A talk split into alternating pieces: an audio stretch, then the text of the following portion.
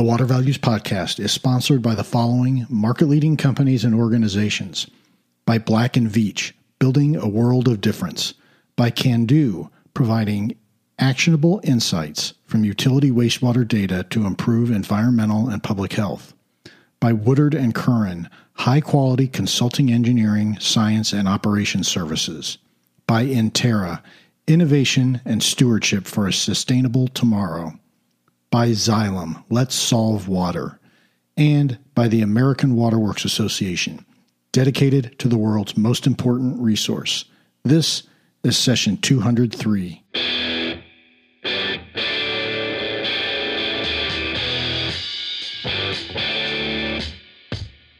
Welcome to the Water Values Podcast. This is the podcast dedicated to water utilities, resources, treatment, reuse, and all things water. Now, here's your host, Dave McGimsey. Hello, and welcome to another session of the Water Values Podcast. As my daughter Sarah said, my name is Dave McGimsey, and thank you for joining me. Well, I hope you're all having a great start to the holiday season. Happy holidays to all of you.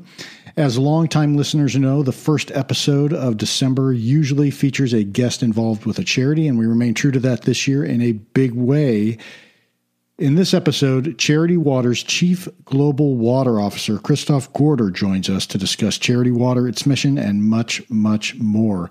Christoph's going to knock your socks off, so just stay tuned. It is a ter- he does a terrific job in this interview. Uh, but before we get to the interview, uh, we always begin with a hearty thank you to our sponsors. Again, the sponsors of the 2021 season for the Water Values podcast include Black and Veatch, Kando, Woodard and Curran, Intera, Xylem, and the American Waterworks Association. And, and I'd like for you to do me a favor, if you would, please. If you work for or with any of these sponsors, thank your boss, thank your contact at the sponsor firm, and tell them you appreciate their leadership in the industry through the sponsorship. That little act of kindness will go a long ways of expressing your, your thanks and gratitude. It goes a long ways and shows the sponsors how impactful their sponsorship is. And as long as you're letting the sponsors know you appreciate their sponsor, their support and sponsorship of the water industry education and thought leadership, why not leave a rating and review on Apple Podcasts, Stitcher, Castbox, or whatever other podcast directory you're accessing the podcast on? That would be greatly appreciated and of course will help others find out about the podcast. Now it's on to our featured guest, Christoph Gorder with Charity Water. So let's get that water flowing. Well, Christoph, welcome to the Water Values Podcast. It is wonderful to have you on. Thank you so much for coming on. How are you today? I'm doing great, David. Thank you so much for having me. I'm excited to uh, have a conversation with you. Yeah, I think this is going to be a terrific episode.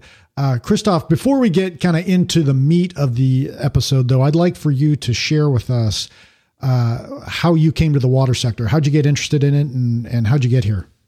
Great. Well, I, I, I work for a nonprofit organization called Charity Water, and my role at the organization is to oversee uh, the implementation of our programs, providing clean and safe drinking water to people who need them, uh, who need it in 21 countries across the world.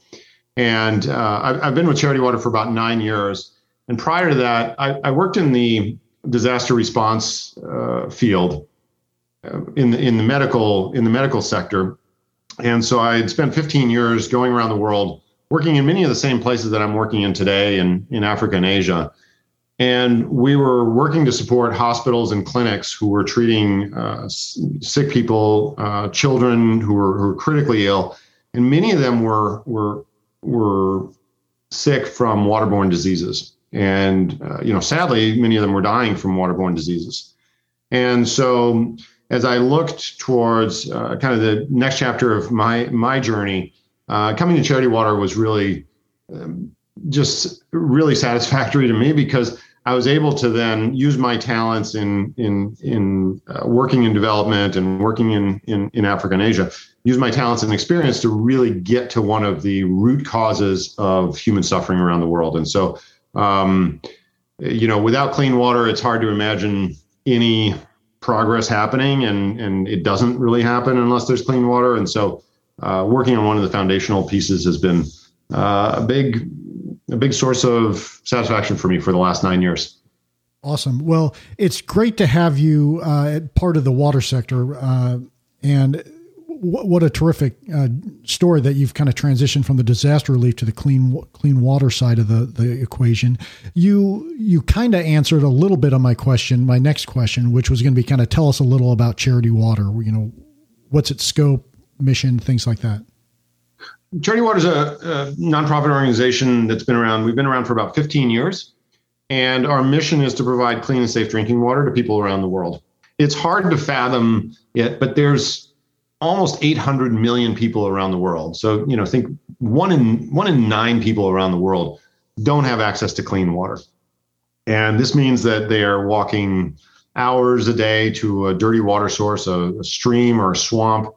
Uh, and and the, the burdens of this you know fall mostly on on women and girls actually because traditionally in many of these societies they're the ones who um, go and fetch the water and bring it back. So it means you know girls aren't going to school and in this sort of perpetual cycle of uh, you know having to having to go fetch dirty water getting sick from dirty water and and not being able to make any progress so uh, the you know the, the great thing about the the only great thing about this this problem, which is a huge global problem, is that there's actually a solution. Like we actually know how to solve this problem.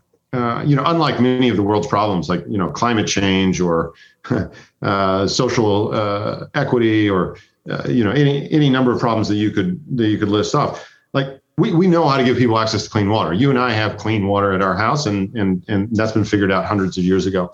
So, you know, Charity Water was founded uh, 15 years ago to address that problem. We focused mostly, almost exclusively on rural, remote communities in uh, Southeast Asia and, and, and Africa, bringing them access to clean water for the very first time, which is uh, transformational.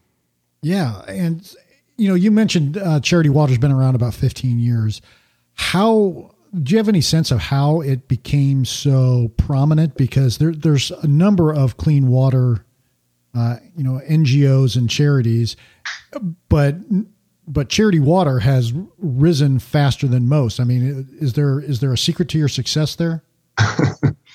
well, um, I, would like I'd like to uh, I'd like to think that we worked really really hard at it. Um, there are a couple things that are really unique about Charity Water, and uh, you know, I think one of the one of the fundamental ones is that we we send 100% of the public's donations to the field to fund work in the field, and all of our operations, uh, all of our overhead, so my salary, our trips to the field, the uh, audits that we do, uh, credit card fees that that that are that you know PayPal or Amex would charge us on on say your donations all of those are paid for by a separate set of donors. Uh, there's about 140 families or individuals who specifically opt in to pay for that, and and so that means that you know for for the person who gives us thirty dollars a month or who wants to sponsor a, a whole community at the end of the year, uh, really 100% of their funds go to the field, and we've found it's really helped. Uh, it's really helped increase trust and transparency for for donors.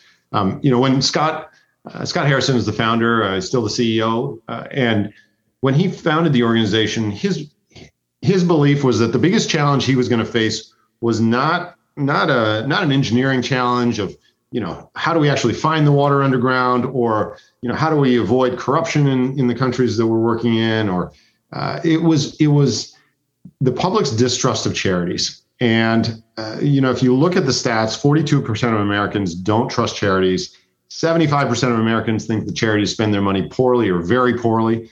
And so, if our mission is to give people clean water, and the way that we do that is people donate to our organization, we need to under, we need to address sort of the fundamental barrier there of trust at the beginning. And we found by creating the 100% model and saying, you know, 100% of your donations are going to go to the field. We're not using it for marketing and overhead. Somebody else is going to pay for that. And at the end of the process, we're going to prove every single project. So, you know, we're 78,000 projects in now. They're all on Google Maps. And if you got on a plane and went out there, you could hold us accountable for each one of those. So there, there are things about Charity Water that, that, that are really unique structurally. Um, and then we've, you know, we've really tried hard to tell the story of the people that we're trying to help um, in an uplifting, hopeful way which isn't depressing, which isn't like, mm, you know, it, it, it's just, it shares the hope that we all have that we can make the world a better place. That's the secret sauce in a nutshell.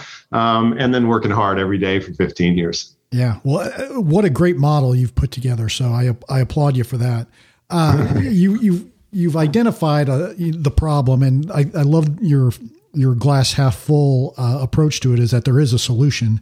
Um, so how do you see how do you see things changing in in in the future to get us to the point where uh, you know that that solution is starting to be realized?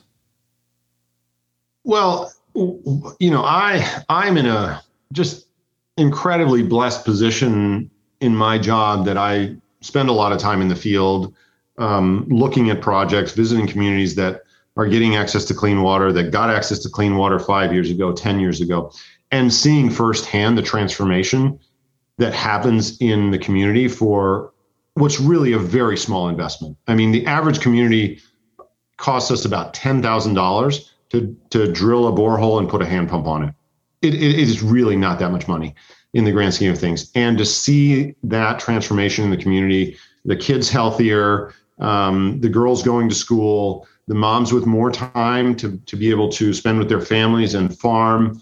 Um, you, you, know and and and just the reduction in disease is just is just amazing. So i get to see it on a micro level of like community by community. But then you step back and you look at um, you know the progress that's been made in the last couple decades in the developing world in reducing childhood mortality in increasing literacy rates, in increasing uh, income rates. There's a we still have so far to go. We got a long, long ways to go, but the but we know we can make progress. We're making big progress, and it's um you know it's encouraging. I think in my line of work, you have to be an optimist, like I am. Um, at the same time, you know you have to be a realist and understand that um, every every inch that we gain is is is very very hard fought, and you got to really um, you know, you got to really work hard to make this progress. So I'm I'm I'm super bullish on the future.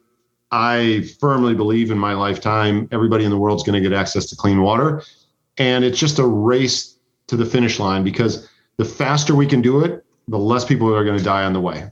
And if it takes us a long time, more kids are going to die, and if we can do it quicker, less kids are going to die. That's just the equation, but we're going to get there. Yeah, awesome. I love I love the attitude and I love the uh, love the mission.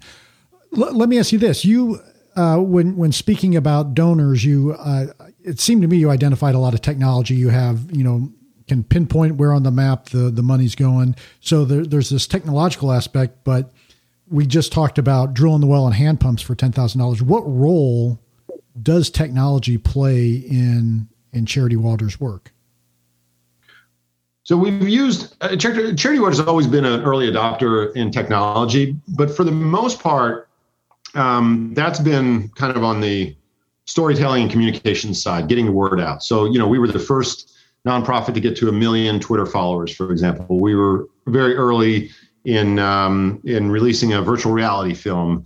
Um, you know, we've done we've done a lot of really innovative things in terms of uh, you know kind of raising the public's awareness around the water crisis and what what actions people can take to it. Um, in terms of the field, um, you know, the, the, the technologies that are being used to implement uh, water projects are sort of tried and tested. So in a you know in difficult operating environments, what you want to do is to go in, figure out what's working really well, and then help make it better and scale it up. Um, so if in a particular environment the right solution is boreholes with hand pumps, um, we're going to do the best ones that you can make in that in that particular country. Um, if in other countries uh, we're doing rainwater harvesting where there's no groundwater. So in you know in some some desert areas, uh, these are these are household rainwater harvesting systems. In other areas like Cambodia, for example, there's a lot of surface water, but it's all dirty. So uh, we're doing household filtration devices because people can get the water pretty quickly and pretty easily, uh, but they they need to filter it. There are big pipe systems. I think the key is for us is that the solutions need to be designed locally. And when they're designed locally they're gonna they're they're gonna they're gonna work. Um, what we find uh, has not worked out there is to bring technologies, new, introduce new technologies from outside, and that that's been that's been you know much harder where there isn't the expertise the knowledge or the spare parts to keep keep that technology going. So we've scaled existing technologies. Where we have moved into new technologies and cutting edge technologies in the field has been in operations and maintenance and specifically working with sensors remote sensors that can go on these wells um, and monitor their performance and, and transmit that to us so that if they break down, we can deploy our mechanics. So that's really cutting edge and that's uh, that's something we're rolling out now, um, starting to roll out around the world. Yeah, can you talk a little more about uh, how, how, the the role the sensors play? You know, uh, how, how do those benefit rural communities? So you know the the, the communities we're serving are are, are very remote. Uh, you know, and and so if you imagine, you know, the last ten percent of the human population on the globe that doesn't have access to clean water. You know, you think about just just in your mind's eye, think about the kinds of places that they live. You know, far from the road, far from the villages, and so um, when we when we when we build projects, we spend a lot of time with the communities and and with the local governments, um, training them and getting them uh, equipped so that they can uh, you know provide all the maintenance that they need on their water systems if you think about building a water project, the infrastructure might take, you know, drilling a well and putting a hand pump on it might only take two or three weeks to, to, to actually do the infrastructure. But our engagement with that community and with the local government authorities is probably a year long of training, of helping them form a management committee, of helping them decide how much each family is going to com- contribute into the kitty for maintenance. Um, so it's it's it's a much bigger uh, and, and, involves social process um, than I think people are aware of at the at the beginning. So you set off, you build the project, you train the people, and for the most part, most you know most most maintenance issues can be handled locally and are handled locally. But sometimes communities run into problems that they can't fix themselves, and then because of their remoteness, there there are really long delays in getting the repairs. And so this is a problem across the developing world. You know, there are estimates that somewhere around 25% of the water systems in Africa are not functioning at any given time. And you know, this is just unacceptable. So historically, the only way to to to to know that a system was down was that somebody, you know, someone in the community would be proactive and call somebody in the local government or the local NGO. Um, or you could send somebody out on a motorbike and and you know be surveying these communities. But those are really inefficient, expensive um, systems to that, that become very difficult to scale. So we started looking at connected devices and sensors a few years ago. Uh, we got a big grant from Google to um, to develop the first ever sensors for for hand pumps, uh, which work very differently than pipe systems. There's a you know the the water sector is full of sensors for piped water systems. Uh, which is you know how your your water would come into your house and would come into my house but for hand pumps, it's a very, very different uh, type of setup. And so we've now developed the, uh, the some some sensors. We've built them uh, to the technology can scale. You know, we're building them to industrial standards in China. We got a cloud computing platform that can scale enormously, and and we're just we're really excited about offering this up as a tool to the whole water sector in, in the developing world over the course of the next few years. Yeah, terrific what about climate change? Right, we, we've we've all thought about how climate change is going to impact those of us who live in more urban areas, but what about how's climate change impacting the the populations you serve? Well, it's impacting it in two ways. Um, the, the first way is just an environmental impact. You know, the, the populations we're serving are some of the most vulnerable people in the world. And so when climate change happens, when there are, you know, uh, big weather events, you know, floods or droughts or hurricanes. Uh, you know, this this is they have no safety net, right? They're living in places with very weak or non-existent governments. They have no savings. Um, they're subsistence farmers, so if they lose the season's crops, like that's it. There's no there's nobody who's going to come and help them, and so these are very very vulnerable communities, and I see it all the time where if you talk to the older people, they'll say like, I've never, you know, i am 70 years old. I've never seen, you know, seasons change as much as this uh, out there. And so, um, that's a huge, huge impact because they don't have the benefits that you and I do living in the United States, for example. Um, uh, and you know of insurance or FEMA or you know the other things that that might help us if if if we get affected by a climate event. Um, with regards to the water, then we need to build the, the build the water systems to be climate resilient. Um, so this means we are, uh, you know, making sure that they are, you know, flood proof, doing the full environmental studies on each one, uh, doing watershed protection, right, to, to make sure that the drainages and, and the and the watersheds are, are protected around uh, around the water points.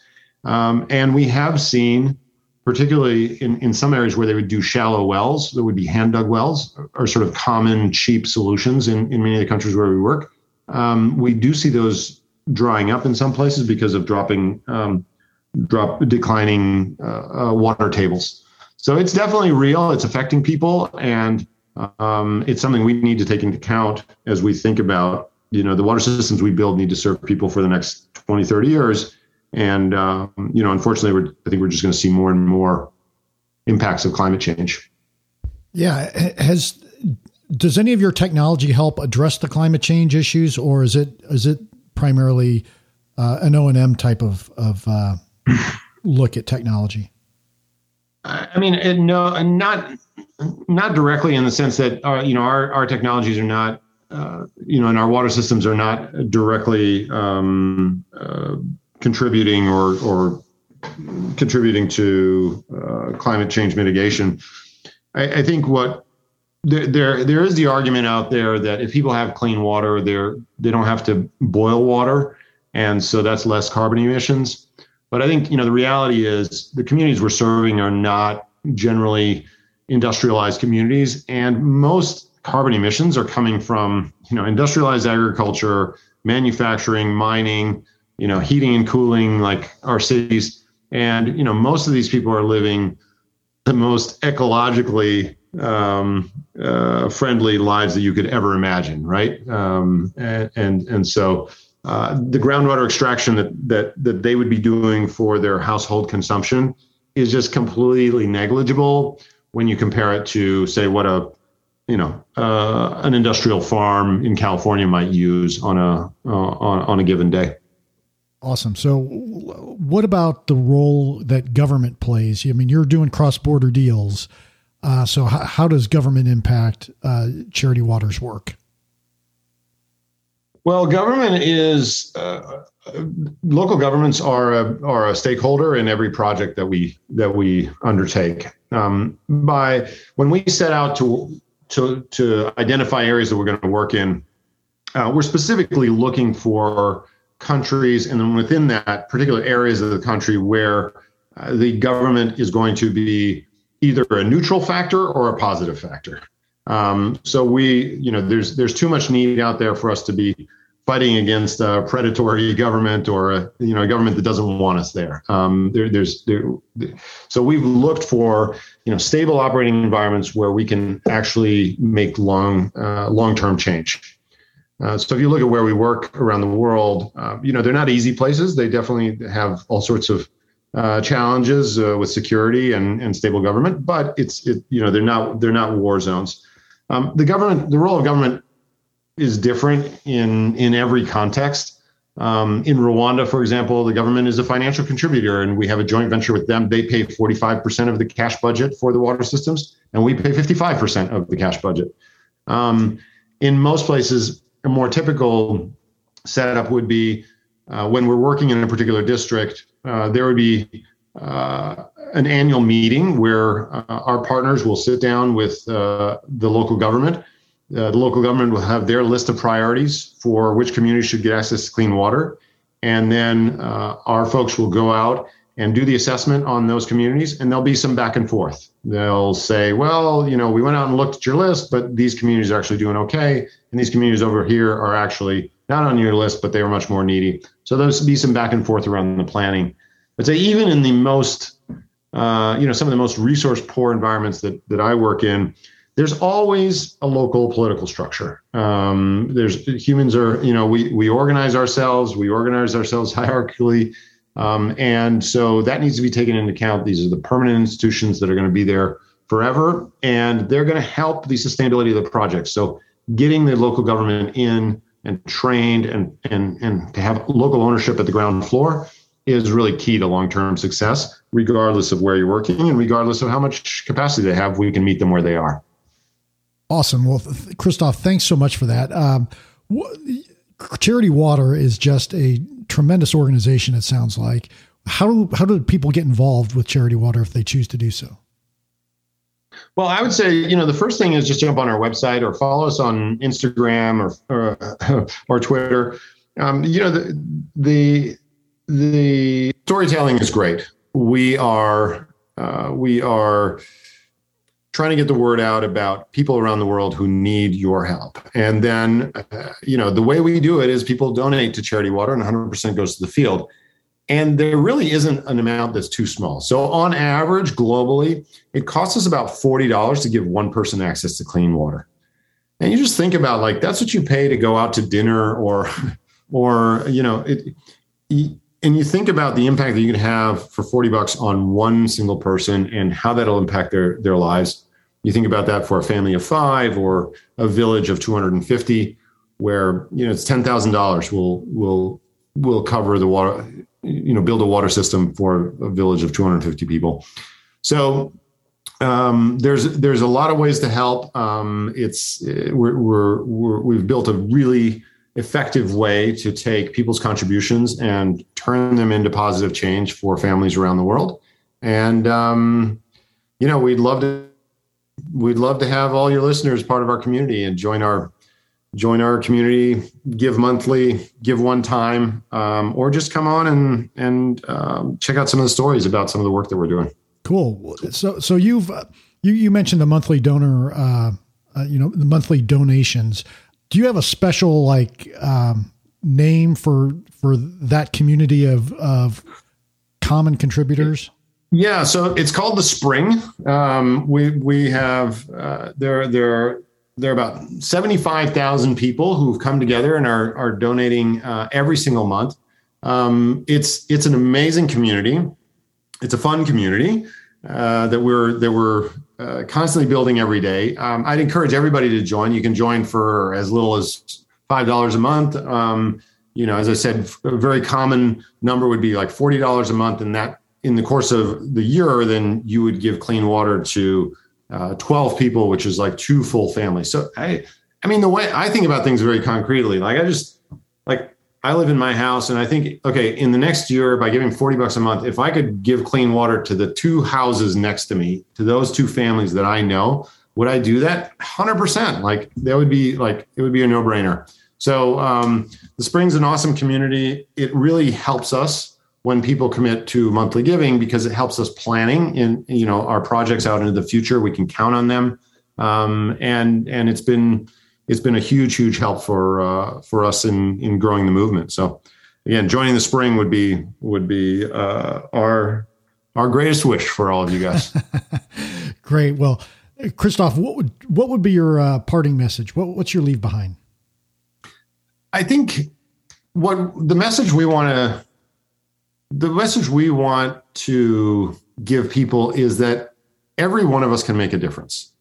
And some of us can make a bigger difference than others, but every one of us can take an action and help make the world a better place. And um, we would invite you to do that at Charity Water, um, but we would also invite you to do that at any number of charities uh, in your community or around us that are doing amazing work um, because if each one of us is just a little bit more generous and helps other people, the, the, the leverage of that just is so transformational around the world um, that it's uh, it's what inspires us, and and we've seen it work uh, for you know kids that gave ten dollars and for very wealthy people who gave you know a million dollars um, and all of us all of us can make a change in the world and and we'd invite you to do that awesome uh, and for those who want to learn more about charity water or find out more about it you've you've mentioned twitter and instagram but uh, could you tell us some other ways that folks can learn about charity water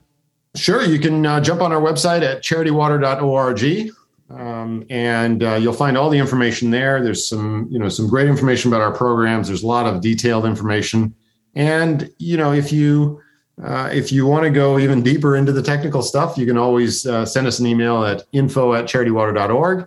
And we have a team there that will help get you to the right person. Awesome. Well, Christoph, thank you so much for joining us. You enlightened us for sure. It's been great speaking with you. And uh, thanks so much. Have a great holiday. Great. Thanks for having me, David. You bet. All right. We'll talk to you soon. Bye. All right. Who's ready to join the spring? What an awesome interview by Christoph. Charity Water's work is so important, and we should all be thankful to people like Christoph and Scott Harrison, who who uh, founded Charity Water, uh, that they are out there bringing solutions for clean water to those in need. Thank you very much to everyone at Charity Water. Well, I would love to know what you thought about the interview. Please check out the show notes uh, for this uh, episode on our landing page over at Bluefield Research. Again, as always, Bluefield Research and the Water Values podcast are not affiliates. We just have a joint marketing arrangement, and Bluefield Research gives us a home on the web. So thank you very much to Bluefield. Um, you can just Google the Water Values podcast and click the first link that comes up. That is our landing page over on Bluefield site. Uh, you can also tweet about the podcast using the hashtag water values and tweet at me using my handle at DTM1993. You can email me at david.mcgimpsey at dentons.com, and you can sign up for the Water Values newsletter at that landing page I mentioned earlier as well. Well, thank you all for tuning in again, and I hope everyone is having a wonderful start to their holidays and have and end up having a great holiday. Plus, I want to give a huge thank you to our sponsors. Again, sponsors of the Water Values podcast include Black and Veatch, Kando, Woodard and Curran, Intera, Xylem, and the American Waterworks Association. This show would not be possible without those great companies and industry leaders and their, the support that they give us. So, happy holidays to all. In closing, please remember to keep the core message of the Water Values podcast in mind as you go about your daily business. Water is our most valuable resource, so please join me by going out into the world and acting like it.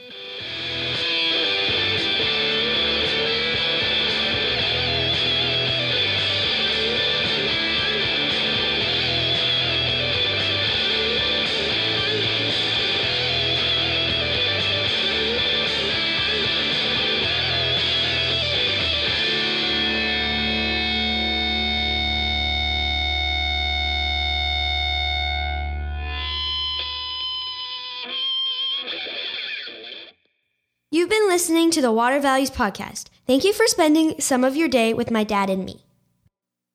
Well, thank you for tuning in to the disclaimer. I'm a lawyer licensed in Indiana and Colorado, and nothing in this podcast should be taken as providing legal advice or as establishing an attorney client relationship with you or with anyone else. Additionally, nothing in this podcast should be considered a solicitation for professional employment. I'm just a lawyer that finds water issues interesting and that believes greater public education is needed about water issues. And that includes enhancing my own education about water issues because no one knows everything about water.